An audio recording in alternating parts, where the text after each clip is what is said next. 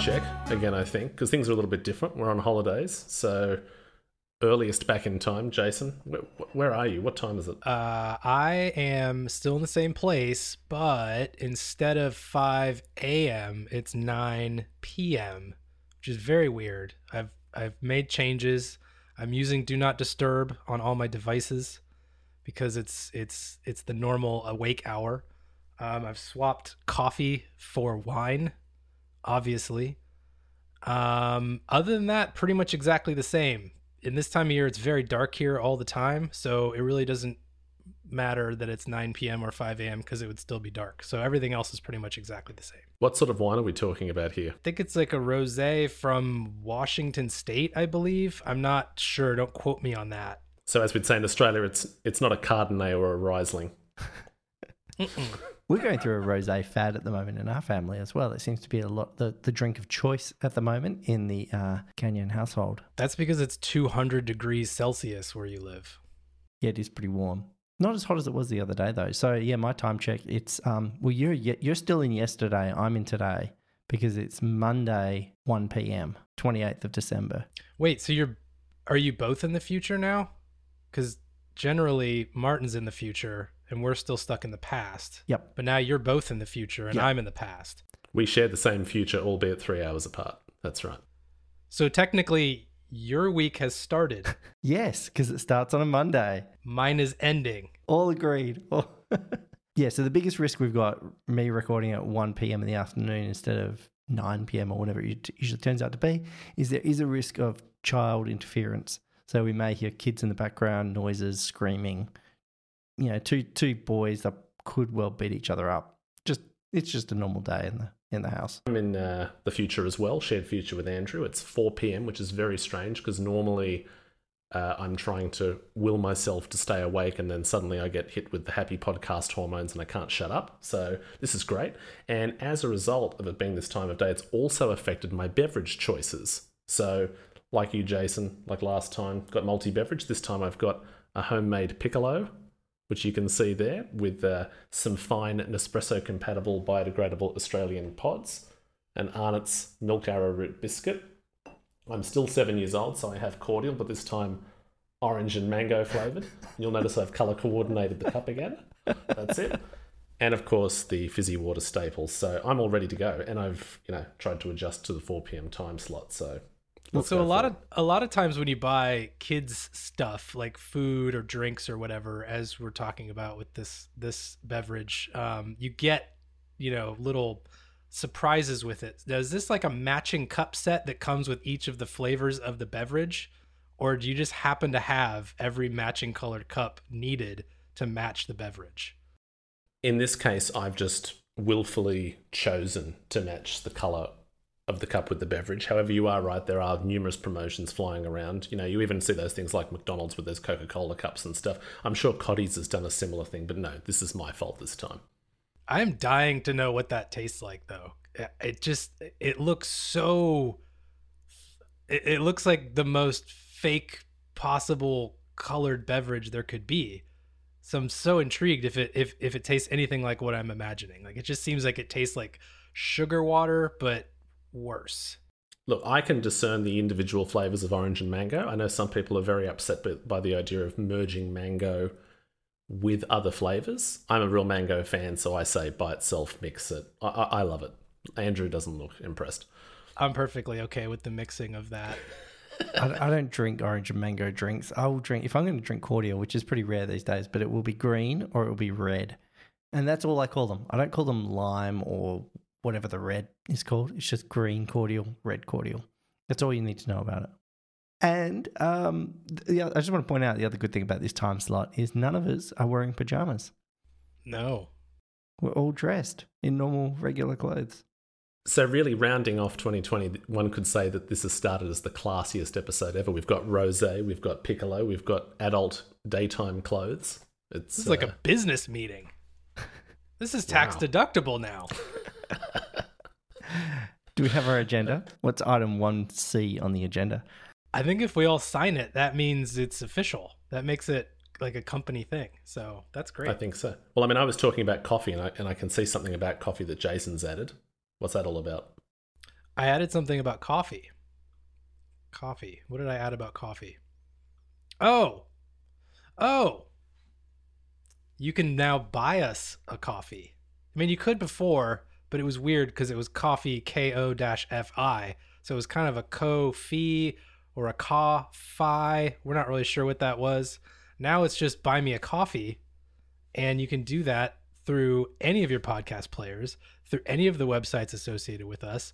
And just to get the ball rolling, we may have already gotten a donation recently from a certain individual that some of us know really well. Yeah, we always we appreciate the generosity of friends and family. And my mum, my mum Jennifer, really stepped up, and she bought us not one, not two, not three. She bought us six coffees. That's two coffees each. What a legend. And and it wasn't until after she bought the coffees that she realized it wasn't even in Australian currency. She was paying US dollars for the coffee. She's like, hang on, these coffees are expensive. so, so thanks, Mum. That's very generous of you. We will be shipping hot flat whites around between Australia and the United States. That conversion's going to buy a lot of coffee. I think she bought you actually a coffee factory. it sounds like it. Six coffees? Whew. So, where do people go if they want to buy us even more coffees than Jennifer? Oh, now it's a challenge. That's a good point. Really, if you care, you're going to go and get seven. And then somebody's probably already done that by now. So now you really should probably do eight, maybe nine, ten. It's an empty text field. You can put in as many as you want, or you can just put one. But if you go to hemisphericviews.com, that's a good place to start. That'll get you everywhere else that we exist. There's a lovely color coordinated logo as well. The hemispheric bl- views blue and yellow showing up in the Buy Me a Coffee clickable button. Um, look, points for design effort there. I think we've got Jason to thank for that. I would click it just because of that, if nothing else. But continue through, obviously, because you know. Yeah, don't leave don't leave coffees sitting in your cart because they'll go cold and yucky. Got to follow through and buy them. No. Yeah, milk, milk is perishable. We don't want that. And look, I just want to say as well, early on in the episode, if people aren't inclined to buy us a coffee, that's totally understandable. We don't expect remuneration. But I think a big thank you goes out to everyone who's been listening to us in 2020 because this episode does round out the year. So if you don't want to buy us a coffee, you know, maybe leave a rating or a review on Apple Podcasts or any player. Join our public Discord, follow us at Hemispheric V, you know, get involved, send us questions or comments, tell other people if you liked the podcast because, you know, we're doing this out of pure enjoyment and the love of our hearts, aren't we? So I think that's the thing. I think if everybody can if everybody can tell two other people about this podcast, and then we can get some we get some real killer growth going. Because once somebody listens, they're not going to not listen again because it's that good, right? So you get a listener to one one episode and they're in, they're locked in. So tell two people. You heard the CFO. It's killer growth that we're after, but you know, really, it's just our gratitude. Hockey stick growth. That's what we want. I've got it on the slide. I can bring up the PowerPoint if you like. And and please go on iTunes and give us no less than 4.7 stars, please. Very specific. I'm happy with that. But you may not see that rating because each store has its own individual ratings and reviews. Okay, but yes, thank you to all listeners again for joining us in 2020. It's been good to have you along. So, next in the list, uh, I see Media Corner. Are we going for an early Media Corner today? I think we could. Yeah, why not? We got our theme song? Uh, I think I hear it playing right now, actually. Yep, I hear it. Media corner. Boop, boop, boop, boop. It sounds really good to me, by the way. And that's the end. Yep, there it goes. Beautiful. All right, Andrew, you're up. Thanks. Welcome to Media Corner this week. Well, if I'm up, that's a bit of a worry because my Media Corner is a bit light on this week.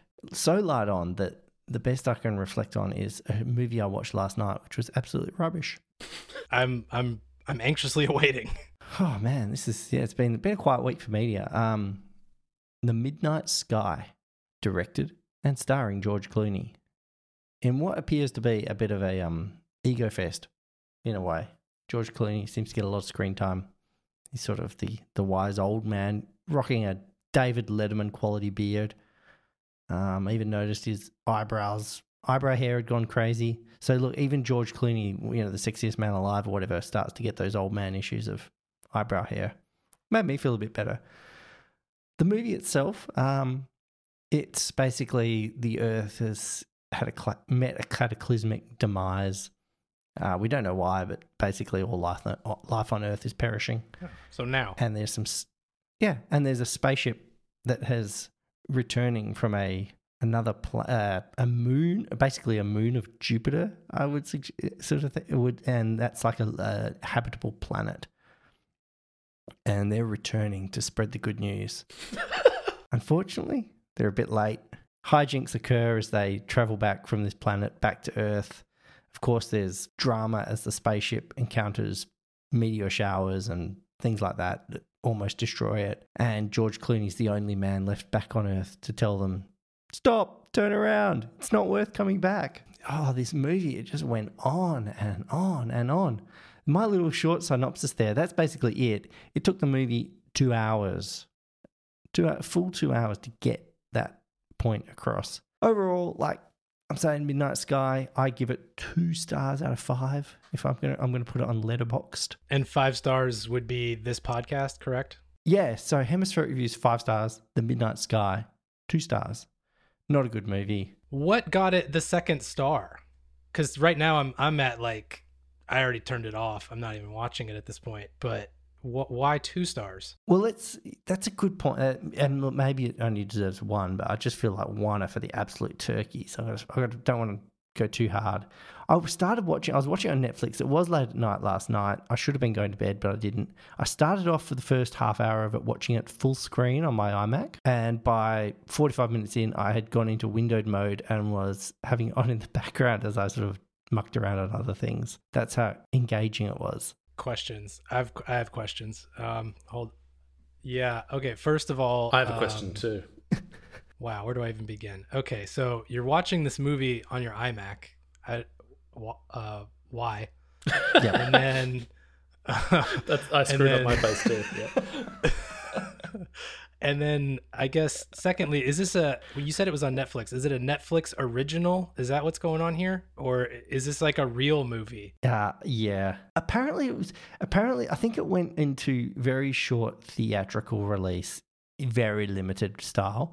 Oh, is this a COVID movie thing where it was supposed to come out and then it got bought or something? I think that's might might be what has happened here. I mean, I haven't done the Wikipedia research on it, but it struck me as that kind of thing. Got it. Um, that you know, it was like, all right, Netflix needed some content. I have a question. Um, right. So I'm assuming here, because you're a white male on a podcast with two other white males, that you were somewhat motivated to watch it because it was a science fiction movie. Yep. However, did George Clooney play any part in this? Did you see George Clooney with the David Letterman slash Gandalf beard and think, oh, he's sexy and from the future now? Like, what did George Clooney play any role in this? What, what's that about? No, well, George Clooney was theoretically the scientist. Um, um, I don't think I'm spoiling it here, but in, in one of the more profound moments, he talks about the fact that he just points the way. He doesn't go. So he's modest. He's the ground bound scientist manager. Yeah. So no, he he doesn't really do any um, science. I think the closest thing you get to him is himself administering dialysis, um, because he's on he's sort of on the way out. So he that was as close to science as more human biology than space science. He left that to the younger characters on the spaceship to be doing the, the heavy lifting. Just to gauge your admiration for George Clooney, in the movie Batman and Robin, do you think he was a good Batman? The answer is no, in case you were Um, questioning. To the point that I have not even watched that movie, I would say no. Oh, goodness. I don't know if I'm impressed or shocked that you haven't seen that movie. That's another media corner in itself. So you've never seen the delights of Mr. Freeze? Don't think so. Don't, it doesn't. I don't remember ever watching that. No. Okay, I'm not going to derail this conversation. Please continue with your media corner. Do you like George Clooney's Tequila Is tequila? with some other guy that I don't know? Yeah, they like Does ride he? motorcycles and and there's tequila. Not really sure. That's what the billboard is. When he's not flirting over Nespresso, yeah. Oh right. I've got a I've got a George Clooney like factoid claim to fame, one degree of separation. Wow, you know him personally? That's amazing. I knew it, yeah. Is he a listener? No, not at all. But um, I was I was once holidaying in Italy, and Wait, wait, wait. Hold on. Hold on. I knew there was a George Clooney angle here. I knew it. Something about George Clooney, personal fun fact, and then it starts with Well, I was vacationing in Italy, and our yacht just happened to bump into George Clooney's yacht, and we had a laugh. well, well, it's a bit like that because it was it was just on, it was just on the shores of Lago di Como. anyway, so family friends. So some so we have family, and then this person, distant relative of the family, is somewhat of a famous musician, composer, pianist, and we went to her house for lunch, and she had this studio that had like about five pianos in it with lovely windows, literally like overlooking Lake Como. It's like, whoa, this is like, why don't we know this family member better? I've never met them again since, so it was a lovely lunch done once. But apparently, George Clooney is just like the next house down. Isn't that how it always goes? Just down the road. Yeah, and so they mentioned something about George Clooney, and, and I was like, ah, George Clooney, yes. And so forevermore now, I am maybe a degree, maybe two degrees of separation from George Clooney. He's a close personal friend. Two stars. One star for the movie, one star because he's my mate. Okay. Good save. Good save. Beautiful. Okay. You're definitely getting into Italy next year. I'm glad we clarified that. We almost lost listener George Clooney from Hemispheric Views. Oh, thanks for hanging on, George. Appreciate it. We love you, mate. We like we like those oceans movies. I think that they're better. In fact, don't watch the Midnight Sky. Watch watch an oceans movie. I think that's my media corner done. Go, Jason. My media corner this week is going to be a YouTube channel, and the person's name is Jordan Harrod, I believe, H A R R O D.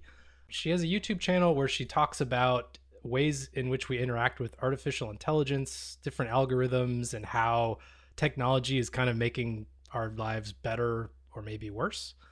But she does it in a way that it's not generally when you're looking at stuff that has to do with like AI and all that stuff online, it's it's real annoying and lame and it's usually like some tech bro telling you about how like Bitcoin is going to like, you know, change your biohacking or something stupid but she just like tells you what these things are, what they actually mean, and kind of if they're bull or not. But she just does it in a way that you're just she's talking to you and you actually can understand it. Definitely, obviously, have the link in the show notes, but I would I would subscribe to her YouTube channel and check out a lot of her back content too. If you're at all interested in the way AI is affecting our technologies moving forward and how, how algorithms are actually doing what they do. You know, we talk about that a lot with social networking and all that kind of stuff. But what does that actually mean? And when different companies have these quote breakthroughs and then get 40 bajillion dollars on a promise, what are they actually doing? And, and is it actually a promising technology or just kind of more snake oil to, to fuel Silicon Valley? So I would definitely check out her channel if any of that is interesting to you. That does genuinely sound interesting, and I'd, I'd be uh, keen to have a look at it because I don't know about you two, but I have had to go to some business networky things in the past where there was some panel about the future of hashtag AI, hashtag machine learning, and every hashtag you can get to attract the bots on Twitter to retweet you. Uh, and it always seemed like there was some manager type sitting there just talking about the benefits, but uh, really broad terms can't tell you. So if she goes specifically into things, that would be very interesting. My media corner recommendation is, I think, one of the most excellent recent examples of Australian cinema. For those of you who know anything about Australian cinema, you're probably laughing, thinking, What's that? Does it exist? I can reassure you that it does. The cinemas are open and Australian movies are being made, and people like me are actually going to watch them. So I don't know if that means much because I'm a nerd who likes the cinema, but anyway, I'm going to proceed. It's a great movie that was. Hang on, can you just can you just stop there? You need to. It's not the cinema, of course. It's the theater. Oh, the theater. That's right, or the theaters, however you want to pronounce it. I don't know. The place where you go and sit and pay more than you should for food that probably isn't great. Anyway, the one we saw at is nice.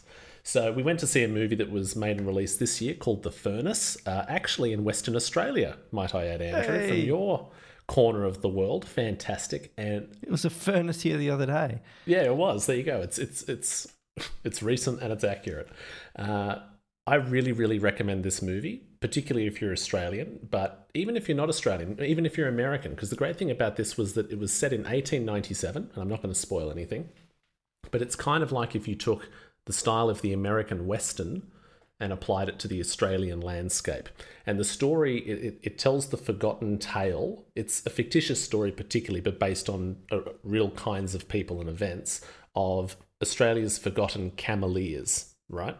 So we're talking about people who migrated from former Persia, Afghanistan, India, and so on, and essentially worked, they did backbreaking transportation labour for the Crown or the Commonwealth, taking bars of gold across Australia's deserts. And it follows the story of this young Afghan man who becomes embroiled with essentially this really bad criminal type, this, this Australian white guy who has robbed the Crown of then £3,000 worth of gold. It is a really, really great story. Uh, you have this feeling of an American Western, but instead of like cowboys and Indians or cowboys and Native Americans and stuff, it's it's got uh, absolute real uh, different Aboriginal peoples from the land speaking their own language with English subtitles on the screen.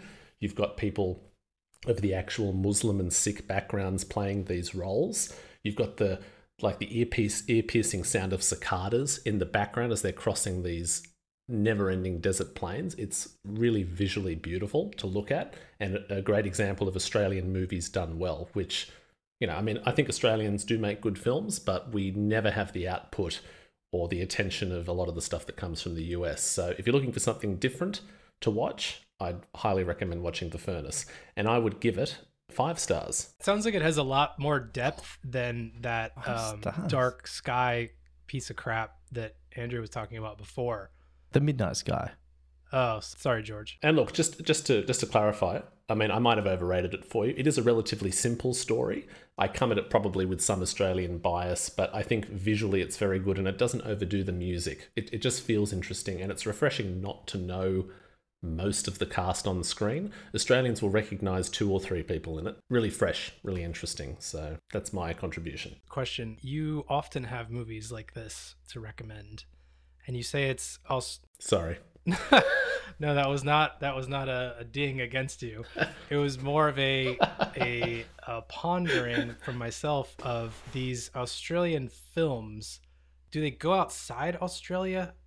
I guess what i'm trying to say is there a, if i wanted to actually watch this as, as somebody from outside australia is that a reasonable ask? Or is this like no now you gotta get a netflix account in australia to be able to view it you know with a vpn and all that or that's a very very good question. Uh, for this particular example i couldn't tell you exactly. Here's where you can go and watch it right now. Um, an example like this had one or two relatively big australian names in it uh, and i think there was some international recognition or it, or it was recognized at film festivals. So this is probably a more accessible one. But the reason that i often bring up things like this or think about it is and you know andrew i'm sure can appreciate it Australian cinema is often overlooked by Australian people. We receive so much stuff from overseas. Like, everyone will rush to go and see the latest Avengers movie, but then something like this, which was made often with the assistance of like government funding, like we're talking Screen Australia and,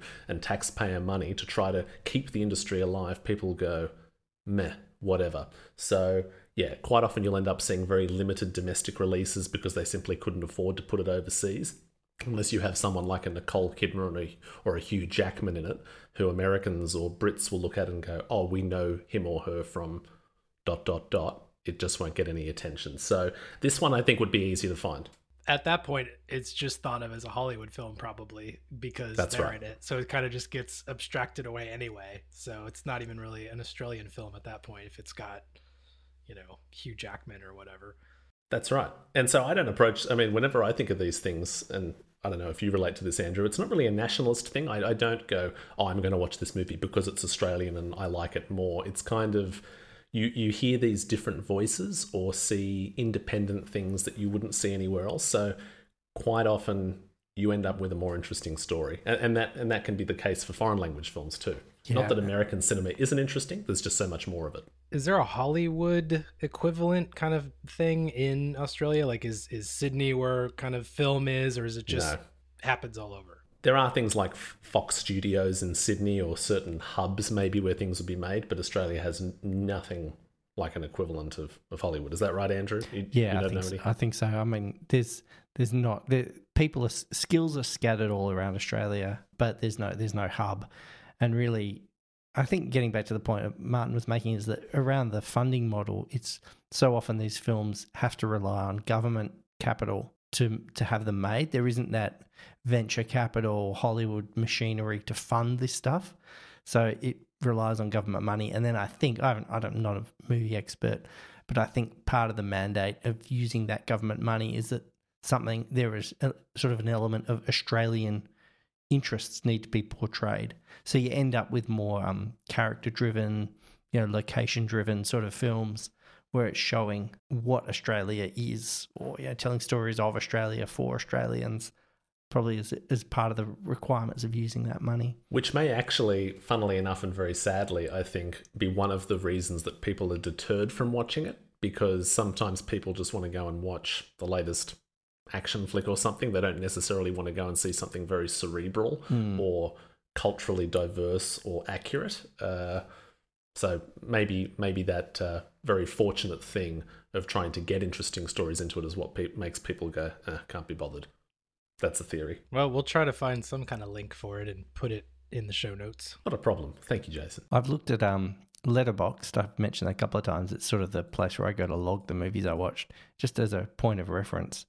It has given The Midnight Sky 2.5 stars on average, Yeah, you weren't far off. and it's given The Furnace 3.2. Oh, okay. So, So, Martin's maybe I'm too super enthusiastic. enthusiastic, but or it's Americans reviewing this thing and they don't understand it. Plus, Midnight Sky got the Clooney bump and the Canion bump. Yes, yeah, So good picks. I've put it on my watch list.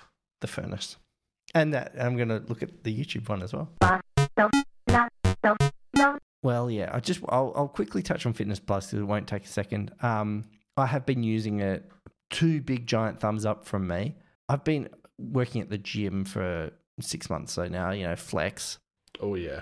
So and I'm doing lots of strength stuff. So I've I've sort of found the I've just been doing the beginners stuff on Apple Fitness. So the strength stuff has been fine, but I've really enjoyed the uh, hit go, Kim. which absolutely killed me. I did like a 10 minute high intensity interval training session.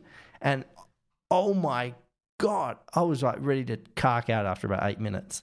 Yeah, yeah, really fun. But the way that they position it, the way they film it, they have like the main person and then the two people either doing an easier one or a harder one behind them. So you can kind of pick your level is really cool. Seeing your data on the screen is excellent. The way it synchronizes, like I've watched it on the iPad and the Apple TV, and it all just works beautifully. Like I will, I've got three months free because I bought a new watch, and then after that, I'll be buying Apple One Premium, give you everything anyway. But if I wasn't, I would be subscribing to Apple Fitness because it's excellent. It's got me moving, and nothing else has done that. So well done, Apple. Well, that's very encouraging because I haven't tried it yet, and I have been enjoying the frequent reminders on my watch every time you have done one of these workouts. so thanks for rubbing it in.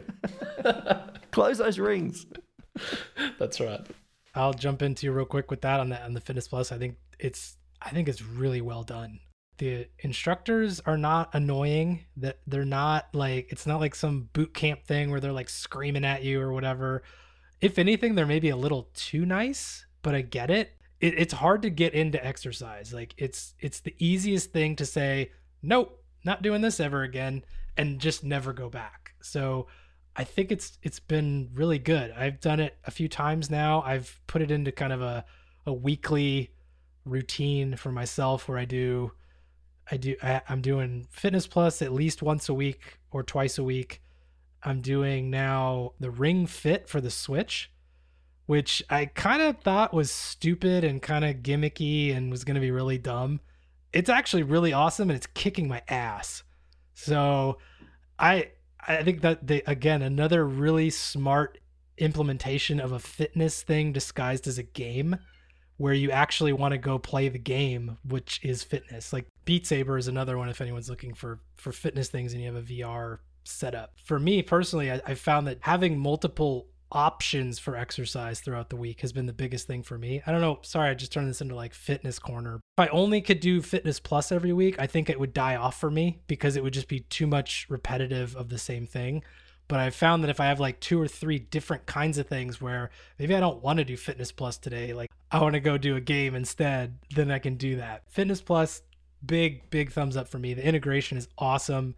The way that it has the your watch stuff right up on the screen, and you have that uh, burn bar, I think they call it or whatever. Where it, I'm not I'm not totally clear on who that's comparing me to. Yeah, and uh, and do you want to be at the front or the back? You want to be at the front because it's effectively the bar is a race, and whoever's at the front is is winning. I was winning the other day, but I figured that's because I'm super unfit, so I was having to work really hard. Yeah, I'm I'm not sure. I don't know if it's comparing you to like just people that you are like Apple Watch friends with, which that doesn't seem likely since it's pretty rare people are friends with a lot of people on that. I think it's got to just be kind of an aggregate of everybody doing it at all different fitness levels and it's saying like based on what you've done, you're like, Yeah. you know, a 7, so we're going to kind of group you with people that are a 7. I, I don't know if that's true or not, but I have to imagine that's probably the way it works. So really, it's trying to instill a competitive element because some people will thrive off that.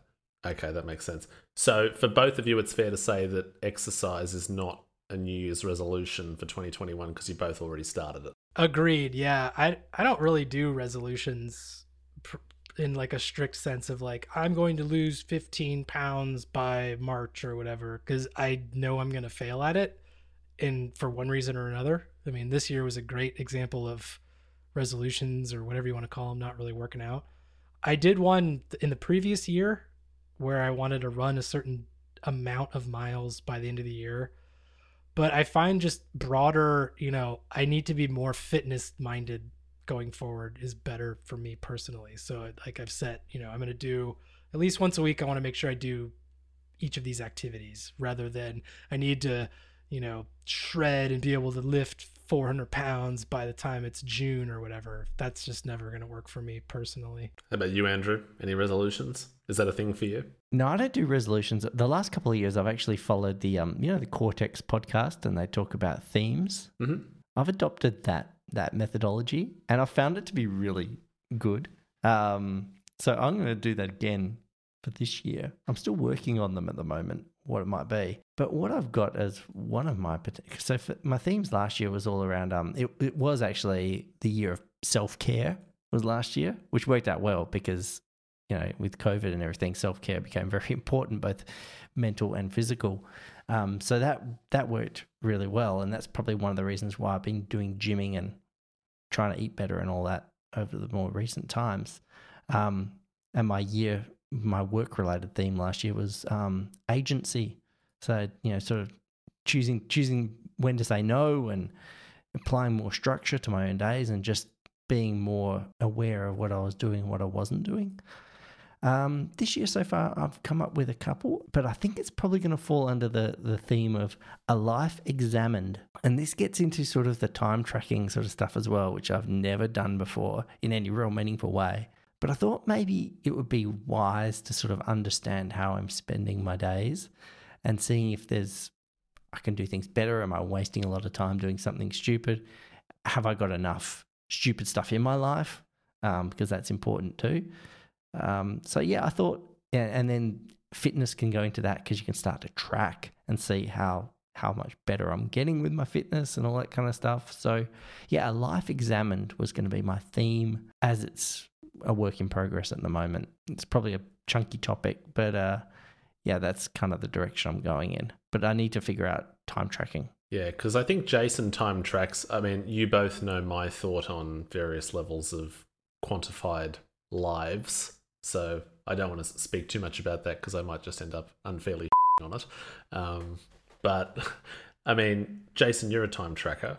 Do, do, do you find it useful? Because what I will say very briefly is that I had to do time tracking in a previous job. So, yes, there is that element that it was thrust upon me. But I personally found that I was, whatever time I was saving or understanding by time tracking, I felt like I was sacrificing precious seconds of my life in tracking said time and then went, what can I do with this? So I certainly don't judge people who want to track their time, but like, what do you find useful about it? I mean, because Andrew's thinking of it, I'm not, but what, what's the benefit? I would break it up into two different categories, really, and that's kind of work and personal. So the way that I would track time from a business standpoint versus how I would track my time personally are very different. So from a work standpoint, and it is work stuff, so it's not entertaining at all. But I'll just say I have a hardware and I have a software team, and having them track their time. I'm not looking to know down to the minute how much you're getting done every week. I'm, I really don't care. The the things that I was more looking for was how many hours in a given week are you in meetings versus how many P1, P2, P3 bugs are we getting solved, right? And when it comes down to performance time, having data to be able to say, you know, the majority of my engineers are in meetings for 23 hours a week. Being able to have those hardcore numbers to say, you know, half of a person's given week, they're in doing things that they probably shouldn't be doing that other people should be doing. Personally, for time tracking, it's more about somewhat to what Andrew said, where you got to have dumb stuff too in your life. Like it can't just all be productivity, get stuff done. I have to be doing chores all the time. It's like, have I done anything fun this week? Or for me personally, one is like, have I had any, this is a bad year example, as with everything, but social kind of time? Like, how much time this past month did I go make a conscious effort to go be with people and hang out with people? Because for me personally, I could easily just never go anywhere and not really know the difference. So to be able to kind of understand, like, wow, I really only like went out, met up with people for like four hours last month. Maybe I should like work on that. That's kind of a problem. Or, you know, like we kind of touched on like woodworking earlier, where does anyone care how long it took me to make this? No, but I kind of do for my own sake to know that when I made this thing, it took me, you know, 86 hours. And then when I made this next thing, it was like 63 hours. So it's very clear to me that I'm learning and understanding better ways and more efficient ways to get things done. Not that efficiency is the goal, but it's just kind of an interesting thing to know. Hmm. Yeah, you got to avoid the big brothers watching you mentality in a work context. You don't want that. You want it to be like, hey, this is helpful for our own selfish purposes, not because, you know, how many billable hours have you done this month? Yeah, and billable hours, that's a good point because this kind of time tracking approach does suit different kinds of jobs. So if you're doing consulting or you're charging by the hour or maybe doing something like searching for bugs or whatever, you know, both of you have mentioned, I had to do it in a previous life where if the phone rang, the task had to be changed within the time tracking app, and I was doing something like video editing or something in Photoshop. So the kind of work that I was doing was not really relevant to being tracked by time. Maybe both of you could argue, I don't know, but then it had to be changed to measure something that also wasn't relevant. So I really had uh, that really turned me off it, and I still think it wouldn't really be my thing. Um, I am interested in knowing how I spend my time. I just don't think I want to use an app for it. But both of what you're saying, I can totally appreciate. If if you can really have productivity gains or become more efficient, or even just know that you're allocating time for social events, I totally appreciate that. And what what are you using to track that time? I've been using one this year called Hours, which is on kind of all the normal devices. It's pretty good. I'm a little concerned that it's not really being developed too much anymore. It seems a little bit like that's done. We're to either we don't we aren't a thing anymore or we don't care about that anymore. So now I've been using something called Timeular, which is a weird word. It's a software thing, but it also has like this little hardware. Looks like a I don't know how many sides it has. 8 sides, 10 sides, some some number of sides dice looking thing where you can tie each side to different tasks that you track regularly and this is a little bit too far into like what Martin was talking about, where it's like I'm on a phone call, now I'm emailing, now I'm making a document, now I'm doing this, now I'm doing that. Oh god, I forgot to flip my cube. But it's kind of it's kind of an interesting little thing where you could just be like, oh, I'm gonna jump on a podcast, so I'm gonna you know turn it to the podcast one and then turn it off afterward. So far, it's been pretty good. I've only been using it for a couple of weeks now, but as with most apps, there is no perfect app. And I bet that's one of these things you can't get in Australia. Don't you hate it when you? I always get excited about these little hardware solutions, and they're like shipping. We ship to the continental United States. Like, ah, screw you guys. Oh, I hope not. But that that could be. The software is free though, which is kind of concerning because there's no way to really pay for if you just want to use the software, which is probably what I would end up doing. So that's like, uh, if you're only relying on these hardware things for revenue, like that seems questionable. Wait, do you hear that? Unannounced trivia corner. I was wondering if this would come up. I thought you were talking about the crow that just arced outside my window. I specific you don't know what trouble I went through to have a crow fly over your house all the way over there at the exact time that unannounced trivia corner was happening. I was talking to Hannah about this yesterday. I was saying to her, "Isn't it funny how all the Australian birds are just so angry sounding? You go to the Euro- Europe or America, you know, in our many travels that we do all the time, and the birds are all like tweet, tweet, tweet, tweet, tweet, and uh, you get to an Australian bird and it's like, "Rah, rah." Yeah, if if Twitter had been invented in Australia, it would have been called Shriek or Banshee or something. Question number one. Actually, they're all. I think they're all Apple related this week. Uh, uh, apologies for Oh, anyone surprise, that doesn't surprise. care about that. But okay, question number one: How many pixels per inch was the original iPhone? 150, 163, 174, or 186? I'm gonna go for I'm locked in. That's all I'm saying. I'm not going to. yeah. Uh, Apple has a love of strange numbers, and I do recall odd numbers in the past. So I'm gonna go for B 163. That was going to be my answer also. Okay. Question number two. The iSight camera. So the tube one, you remember the tube one, the one with the firewire. The resolution of that camera was 640 by 480, Yep. 1280 by 720, 1920 by 1080, or 320 by 480. Uh, You want to go first, Andrew? Or Ye- I do. I will. I don't like. I'm going to say the 320 by 480. I think I'm wrong. I was going to say the same. Sorry, that's boring.